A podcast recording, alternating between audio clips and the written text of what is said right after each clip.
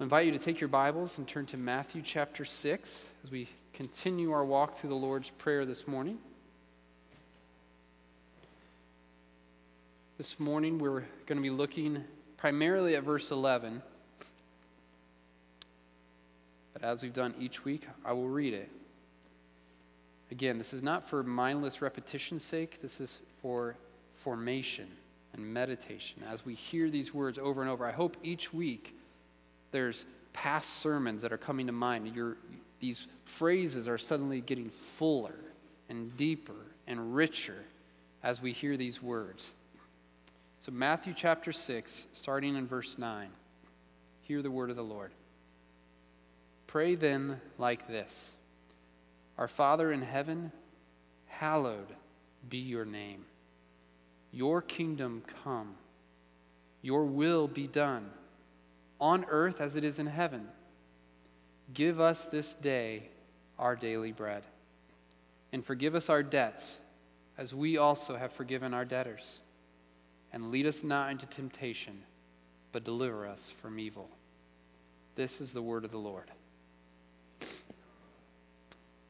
Amen. Well, this morning, let me share as we begin something that I read this week as I was preparing and studying. Came across this quote just really encouraged me. I say that with tongue firmly in cheek, twinkle in my eye. It's from one of my heroes, the Welsh pastor Martyn Lloyd-Jones, and he said this Any man who attempts to preach on the Lord's Prayer must surely find himself in great difficulties. That's a great way to start your week of study, I tell you. He says, There is a sense in which it is almost presumptuous to preach on it at all. One should simply repeat these phrases and consider them from the heart, for they themselves say everything. And the more I study this prayer, he says, the more I believe that if only one used these phrases as our Lord intended them to be used, there's really nothing more to be said. But, he goes on, on the other hand, we are all frail and fallible we are sinful creatures, and the result is that we need to have these things analyzed and enforced. And I think he's spot on here in what he's, he says. On one hand, this prayer is so rich and so full that it can feel like, how can we say anything more than what's already there? Like, that's what we want to get across. And yet, because you and I are frail and fallible, we need to press in. We need to look closer and to ponder what is it we're saying when we say those words? So this morning we come to the phrase, Give us this day our daily bread. And this is a perfect passage for us to slow down and really chew on as we come to Thanksgiving. Because on Thursday we pause to give thanks, right? It's the whole, it's in the name. That's what we do. And this prayer actually helps us see what we're giving thanks for and who we're giving thanks to. This prayer is the perfect complement to Thanksgiving. I mean, they go together. It's, it's like the gravy to the mashed potatoes, it's, it's like the whipped cream to the pumpkin pie. It's, well, I don't want to feed your appetites too much here, so I'm just going to stop there. But you get the idea. They go together well. And speaking of food, this part of the Lord's Prayer is actually a feast. It's a feast meant to feed our thankfulness. So this morning, we're going to get our hearts ready for Thanksgiving. And to do that, we're going to look at four dishes from this feast.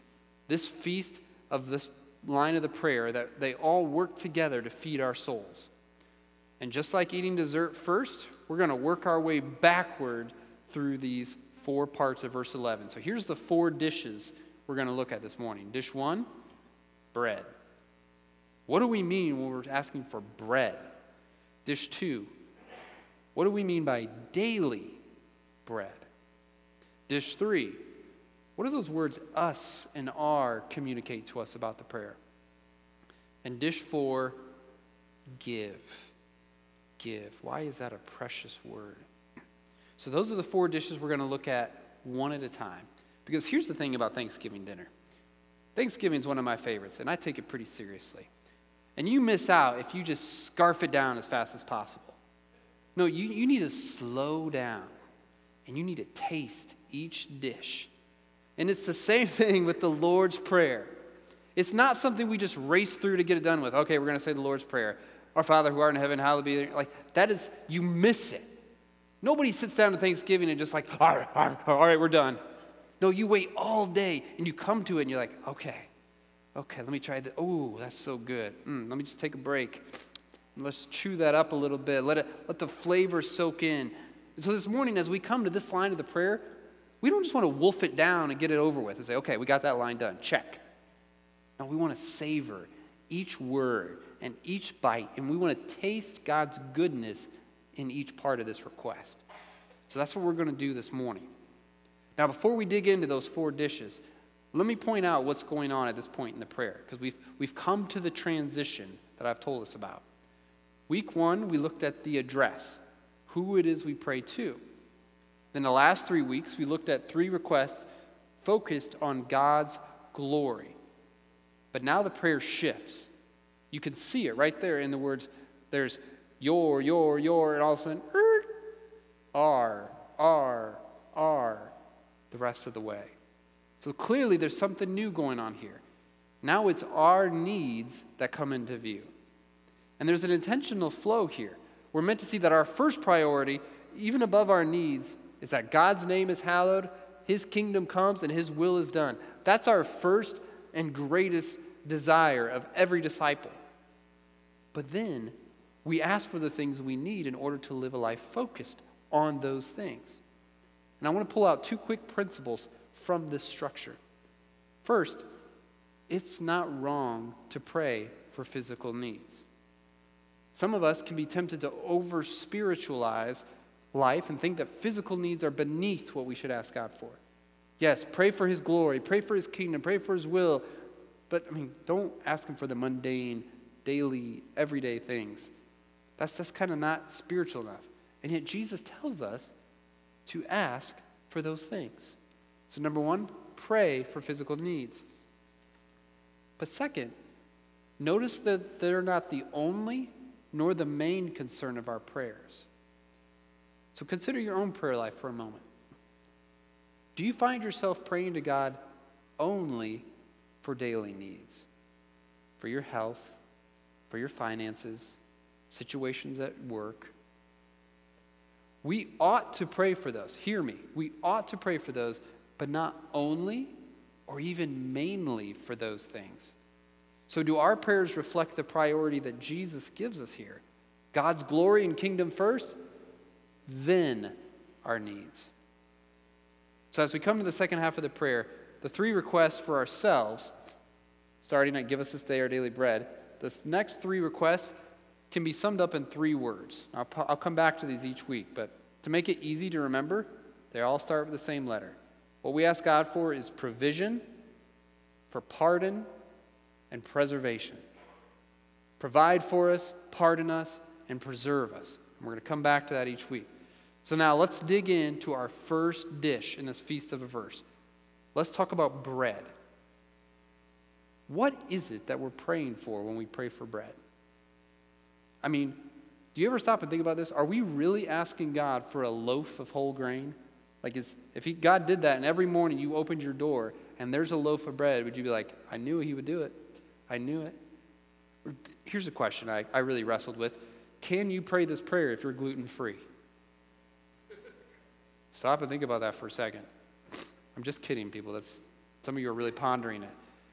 Do you pray, or what do we mean when we pray for bread? Like most of us don't think that's not on my prayer list, that's on my grocery list. Well, here's what it means.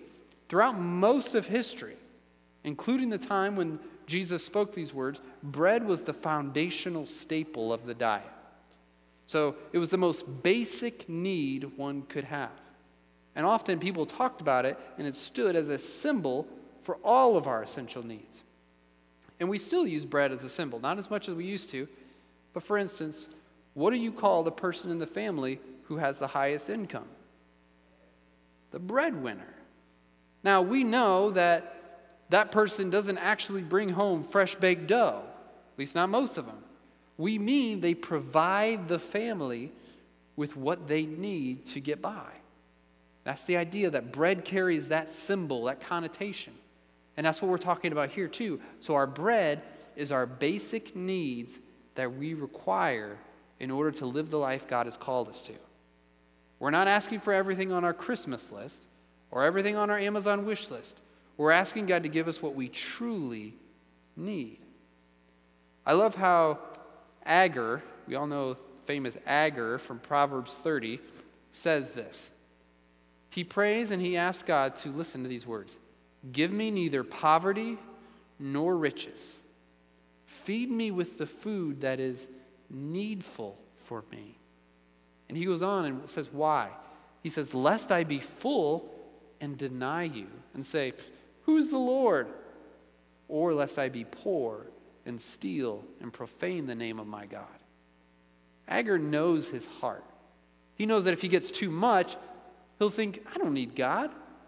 God didn't give this to me. I got all this stuff. I'm fine without God. And he knows that if he has too little, well, then he's going to be tempted to do wrong things to try to get more and end up dishonoring God. And our hearts are the same way as his. We don't do well with too much or with too little. So, what do we do? We ask God to give us our bread, what we truly need. And here's the great thing about that God knows what we truly need. In fact, look up in your Bibles right before this prayer. Right before what comes what comes immediately before Jesus teaches us to pray this way? Jesus says, Look, you don't have to pile up lots of fancy, meaningless words when you pray. Why? Matthew 6 8. For your Father knows what you need before you ask Him. Isn't that amazing? Isn't that wonderful? In fact, a little bit later in chapter 6, if you scan your eyes down, as Jesus is teaching us that we don't need to be anxious, why does He say you don't need to be anxious? Chapter 6, verse 31. Therefore, don't be anxious, saying, What shall we eat? Or what shall we drink? Or what shall we wear? For the Gentiles seek after all these things, and your heavenly Father knows that you need them all. He knows. Friends, God knows what you need right now. And it's not just some generic one size fits all formula. He knows what people need. He knows what you, at your age, in your circumstance, with your struggles, your circumstances, your, your challenges, your personality, your family, your job. He knows what you need. This is amazing. And He'll never give you one tiny bit less than you require. Wow. Hear it from His Word. Don't take my word for it. Psalm 34 9. Oh, fear the Lord, you His saints, for those who fear Him have no lack. The young lions suffer want and hunger, but those who seek the Lord lack no good thing. Psalm 23 1, you're probably familiar with. The Lord is my shepherd, I shall not want.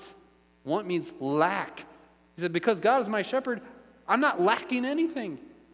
You say, Well, that's Old Testament, Dan. Okay, let's go New Testament. 2 Corinthians 9 8. And God is able to make all grace abound to you, so that having all sufficiency in all things, at all times, you may abound in every good work. Paul's trying to like cut off. He's like, there's no loopholes. All sufficiency, all things, all times. 2 Peter 1 3. His divine power has granted to us all things that pertain to life and godliness. Well, I don't know what else falls outside those categories life and godliness. He says, He's given it. Oh, friends, how this should encourage our prayers that God knows exactly what we need. He knows when to give us more than we ask. Do you know that? Sometimes we ask and we think, God, I need this. And He says, I'm not just going to give you what you ask for. You actually need this. You don't know it. And He knows when to give us more than we ask. And he knows when to scale back what we ask for for our own good. And He'll always provide exactly what is needed so that we lack nothing and have all sufficiency. That's what we're asking Him to give us when we ask for bread. So let's think together of one application of this. If this is true, shouldn't we be the most content people in the world? Because we know we have all of our needs met, no matter what our circumstances might say. In fact, here's a really good test for us. If you pray this prayer, give us this day our daily bread. After you pray that prayer, do you actually believe that what comes to you is God's answer? Do you believe that what He puts in your life that day is your daily bread? Or do you see each day as, oh, God didn't answer. I must not have gotten what I needed? Or do you trust that He says, I will? It may not match up to what you think you need today, but I will give you your daily bread. Will you be content no matter your situation? You say, well, how can we possibly do that? Do you know there's some really hard situations? Well, the Apostle Paul knew the answer. He said, I have learned in whatever situation I am to be content. I know how to be brought low, and I know how to abound. In any and every circumstance, I've learned the secret of facing plenty and hunger, abundance and need. I can do all things through him who strengthens me. No matter what that day held for him, Paul looked at his life and knew that because he was in Christ, his Father was giving him his daily bread. He had all that he needed because he had Christ. So Paul was able to rest content. Why? Because he knew that the Father who knew his needs would never fail to give him anything he needed. And we can rest content in the same truth. Okay, so that's what we mean by bread. We mean our basic needs. But why does Paul not just say bread, but daily bread? What's the daily part all about? Well, to answer that, let's take a field trip back to Exodus 16. let me set the scene for you. God has delivered his people from slavery through the blood of the Lamb and the death of the firstborn. They're now less than two months, keep that in mind, less than two months from leaving the banks of the Red Sea where God had triumphed over their enemies. They are finally free. And we, we forget this. For the first time in their lives, none of them had ever experienced freedom. For the first time in their lives, they are free. And their greatest fear, the thing that they would terrify them, what they probably told tales about those wicked Egyptians, their oppressors, their, their masters, their overlords, they all lay dead in the sea. So, what do you think life was like here? I mean, is there two months out of that, right? Like, what awesome times this would have been. What, would they have been doing every day? I mean, probably like all day worship sessions. I mean, every day would be Thanksgiving, right? Like, we're free. Our enemies are dead. We're on our way to the promised land. This is so good. Let's see what they did. Exodus 16:2. And the whole congregation of the people of Israel grumbled against Moses and Aaron in the wilderness. And the people of Israel said to them, Would that we had died by the hand of the Lord in the land of Egypt when we sat by the meat pots and ate bread to the full. For you've brought us out into this wilderness to kill this whole assembly with hunger. Then the Lord said to Moses, Behold, I am about to rain bread from heaven for you, and the people shall go out and gather a day's portion every day, that I may test them whether they will walk in my law or not. So even though God had rescued them, even though God had set them free and shown them his goodness and his power, they still grumbled. They didn't trust that the same God who had provided a deliverer for them would now provide bread for them. So notice what God does. He promises to provide, even supernaturally, right? That he doesn't just say, if you turn the corner, you'll walk right into a Kroger and they'll have all the bread you need. He's, he's providing bread where there is no bread. But he's not going to do it all at once. Did you catch that? God's provision comes in installments, not in a lump sum. Each day, he was going to give them what they needed for that day. They would always get exactly what they needed. Listen to how Exodus 16 describes it. Verse 17 They gathered some more, some less. But when they measured it with an omer, whoever gathered much had nothing left over, and whoever gathered little had no lack. So they didn't all get the same amount. There wasn't like this uniform ration that says everybody gets X amount of bread. They got different amounts, but nobody had too much, and nobody had too little. They all had exactly what they needed. And why did God provide it each day in installments? Did you catch that in the text? He said he'd provide a day's portion every day, that purpose, I may test them, whether they will walk in my law or not. If God had just given them all they needed for the rest of their journey at once, they wouldn't need to show their daily trust in his goodness. They'd be like, Thanks, God, we're so grateful. We've got what we need now. We'll take it from here. But this way, with daily bread, every night, his people went to sleep not having their food for the next day in their hands. They had to go to sleep trusting that the next morning their provider God would have new mercies waiting on them. This kept them dependent on the Lord. And when we pray and ask the Father to give us our daily bread, it's meant to have the same effect on us. We're asking Him to give us what we need for today, not what we'll need Thursday. Not what we'll need next week. Not what we'll need 20 years down the road. But what we'll need today. Friends, as I thought about this, part of why we may not have all we ask God for is because it's not part of our daily bread. God knows we don't need it today. We might feel like we need it today. We might often feel like, God, I do need that today. We may really, really, really, really want it today. But if we needed it today, our Father would give it today. You've probably heard the famous story about Corrie ten Boom, a Dutch Christian girl whose family hid Jews during World War II. And when she was afraid of not having what was required at some point in her life, her father sat her down and he asked her this really wise question.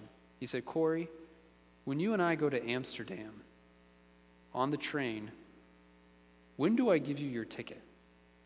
She thought about it, and through her, she was worked up, and through her tears, she says, Well, just, just before we get on the train. And her father said, Exactly. And our wise Father in heaven knows when we're going to need things too. Don't run out ahead of him, Corrie. So, just like that, she says the Father held on to what he had her ticket the whole time.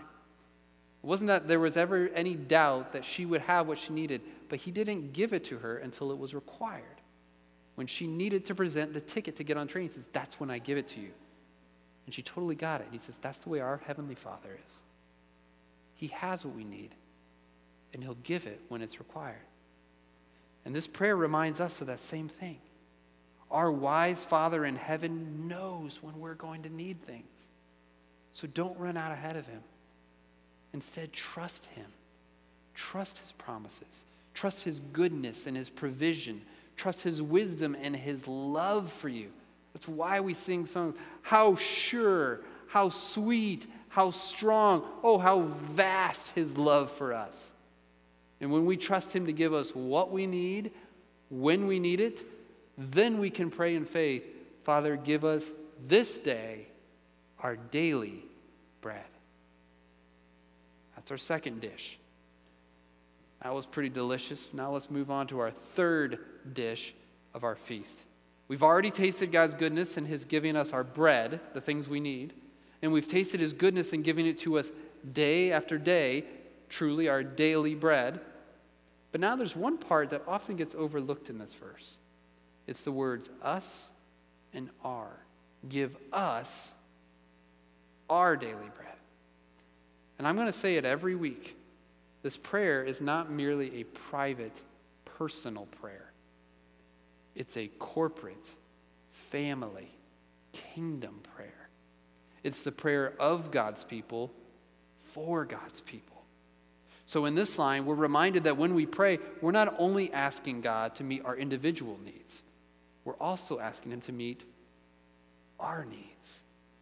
Yes, I'm praying for my needs to be met, but I'm also praying for your needs. and your needs and your needs and your needs. We are called to care for each other in this line of the prayer, to be aware of and concerned for each other's well being.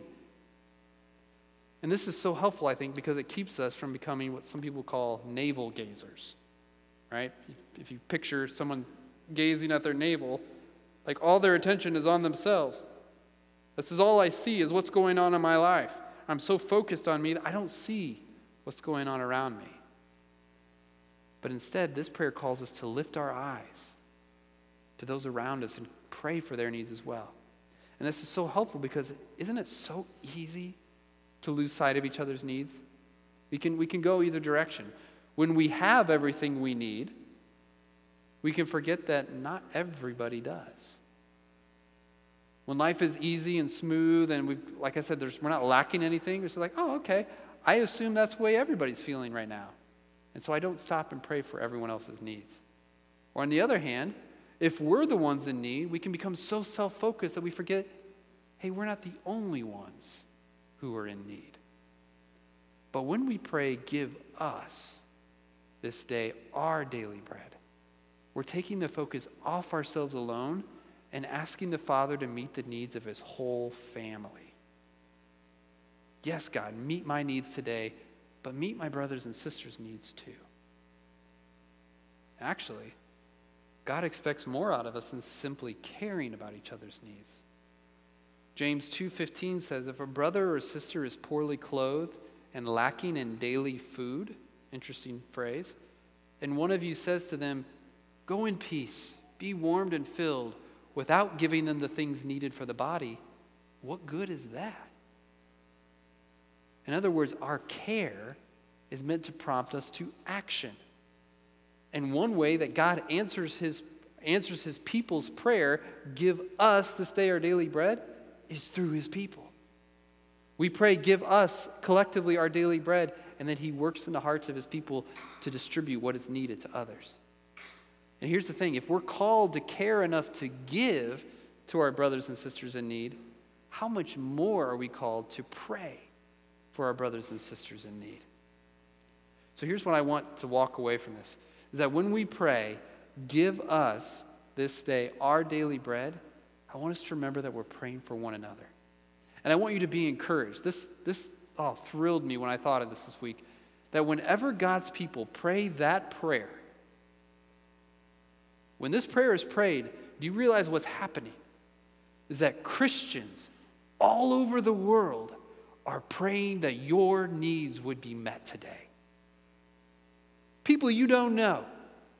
People here in these pews, people on the other side of town, and people on the other side of the world are praying the Lord's Prayer. Give us this day our daily bread means they're praying for the people in this room. God, equip them, give them all that they need today. So, one of my hopes is that when we pray this, it's not only our needs that flash before our eyes. As you're praying, there's usually things that pop into your mind as you're linking these ideas with sentences. And I pray that when you hear the words, give us this day our daily bread, it's not just your needs that come flashing past, but it's faces around you. I pray that it's these faces and faces of people you don't know the world over that come flooding into your mind as you say, God, give us this day our daily bread. And that brings us to the last dish in our feast. And just like dessert is the sweetest part of the meal, I think this part of the prayer might just be the sweetest. The last part of verse 11 I want to look at is that first word, give. Give. What a precious word. And here's why that word is so sweet. Because asking God to give us what we need reminds us that all his provision is a gift. We don't earn our daily bread from God. God is not paying us what we're owed. We haven't lived well enough to deserve our daily bread. Instead, God is our generous and kind Father, gladly giving us, giving us what we need. And when we ask God to give us our daily bread, we're acknowledging a few glorious truths. Here's, here's what comes to mind. When we say, give us our daily bread, we're acknowledging, first of all, I have daily needs. We have daily needs. And on top of that, we don't have enough, and can't do enough to meet them on our own. I wouldn't need to ask God to give if I had it already. By praying this, I'm saying, God, I have needs and can't meet them apart from you. My brothers and sisters have needs and can't meet them apart from you. Every single day, God made us so that we get hungry. You notice that? We need to eat every day. And that rumble in our stomachs when we get hungry is meant to remind us hey, you're needy. You have needs today, and you depend on God to meet them. That's not just a physiological thing going on, that's a theological thing happening when your stomach rumbles. So if it's awkward sometimes, your stomach gurgles in the middle of a meeting and people look at you funny, just be like, I'm just praising the Lord. I need him today. Try it, see what happens. I've never done it, but I'm curious to hear your stories. But that's what God is doing. He's saying, like, you need me. I built you so that you have reminders. But the second thing it reminds us is not just that we need him, it reminds us that God has everything at his disposal to give to us. We don't ask, you don't walk up to a beggar on the street and be like, hey, buddy, do you got 20 bucks I can bum? Like, why? Because you, you assume he doesn't have it. But we go to people that we think have it, and not just have enough, but have a surplus that they're willing and able to give. Well, God says in Psalm 50 if I were hungry, I wouldn't tell you, for the world and its fullness are mine. He says, It's all mine. It belongs to me, so I can give you whatever you need. Third, when we pray for God to give our daily bread, we're reminded that we are bankrupt and poor. We have nothing to earn or deserve or pay for what God gives. Like, this is not walking up to the counter and saying, Give me one of those, and then you pay for it. This is the beggar on the street saying, Please give me. I have nothing to give you in exchange or in return. I'm simply asking for grace. I can't pay for it, I can't afford what you're about to give me. But the good news of the gospel is that God gives us what we need free of charge. Isaiah 55 says, Come, everyone who thirsts, come to the waters.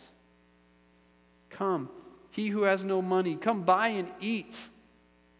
Why do you spend your money for that which is not bread, and your labor for that which does not satisfy? Listen diligently to me and eat what is good, and delight yourselves in rich food. God invites us with that language, saying, You can't afford it. You got no money, but you can come to the finest feasts you can imagine, where your soul will be satisfied and your needs will be met. He's telling us that everything we have is a gift from God. He gives it. Oh, I just want you to have that word ringing in your heart this week. Gives. He gives without money, without merit. It's all grace. 1 Corinthians 4 7 says, What do you have that you did not receive? The answer is nothing your family, your friends, your job, your home, your health, your skills, your possessions, your bank account, the breath in your lungs, the blood in your veins, the knowledge in your mind, and the faith in your heart are all a gift from God. James 1:17 says every good gift and every perfect gift is from above, coming down from the Father of lights, with whom there is no variation or shadow due to change. Friends, he is telling us that our Father is a giving God. He gives and gives and gives. And nowhere do we see the giving heart of God more than in the gospel. There we see how our Father met our greatest need of all. While we were still faithless and rebellious, God gave us His Son. We stood guilty, condemned by our sin, and facing a debt that we had no ability to repay. We needed forgiveness. We needed pardon. We needed cleansing, but we had nothing and could do nothing to ever get it. Our souls were hungry and starving. We needed bread. So God gave it to us in His Son. Jesus said in John 6 Truly, truly, I say to you, it was not Moses who gave you the bread from heaven, but my Father gives you the true bread from heaven. For the bread of God is he who comes down from heaven and gives life to the world. I am the bread of life. Whoever comes to me shall not hunger, and whoever believes in me shall never thirst. If anyone eats of this bread, he will live forever. And the bread that I will give for the life of the world is my flesh. Jesus is saying, I'm it. I'm what has been given to meet your deepest need. He gave Himself. He paid for our sin. He took away the curse of death. He gave us eternal life. He reconciled us back to the Father. Every single day we need Him, and every day He is Himself our daily bread.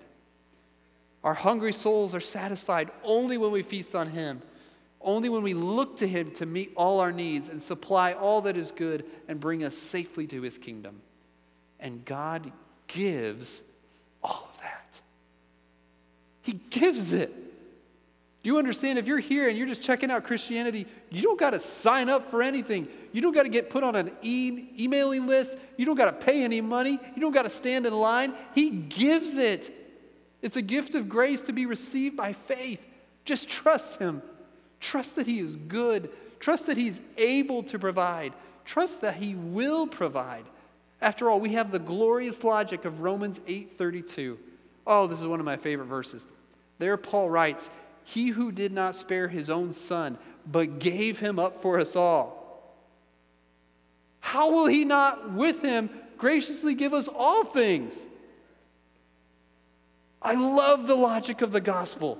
He says, I showed you my willingness to give.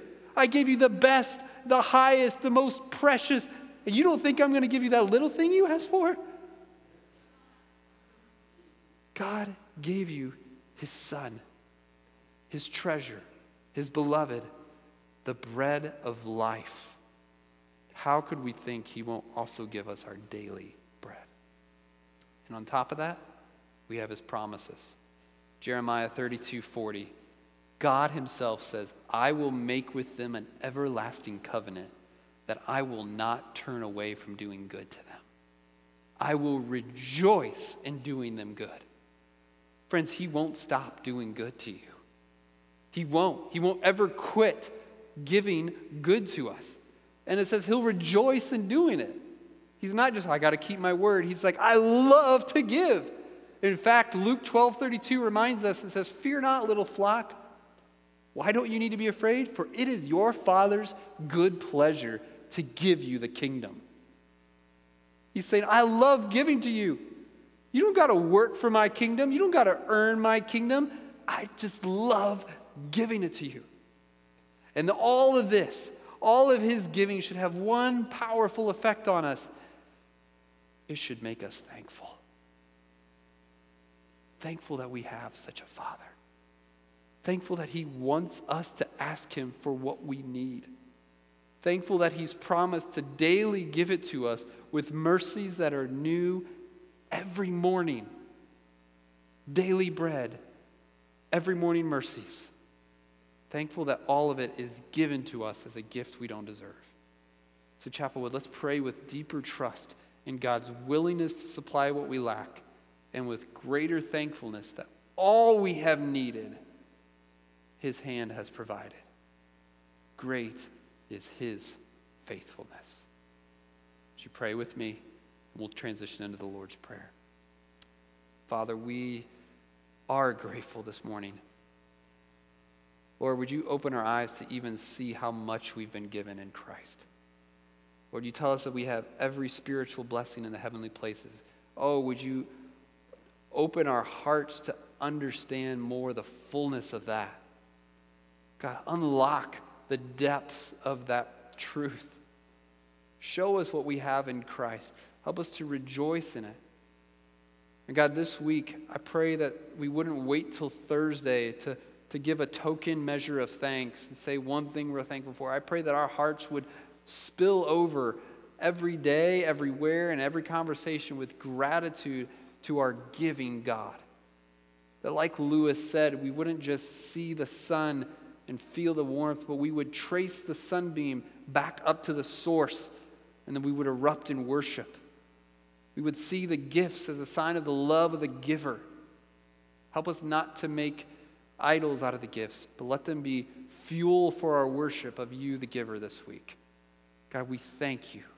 We thank you and we praise you as our faithful Father. And now we pray as your Son taught us to pray Our Father, who art in heaven, hallowed be your name. Your kingdom come, your will be done, on earth as it is in heaven.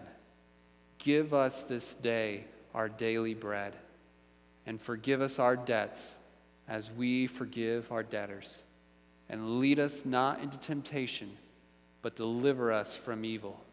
For yours is the kingdom, and the power, and the glory forever. Amen.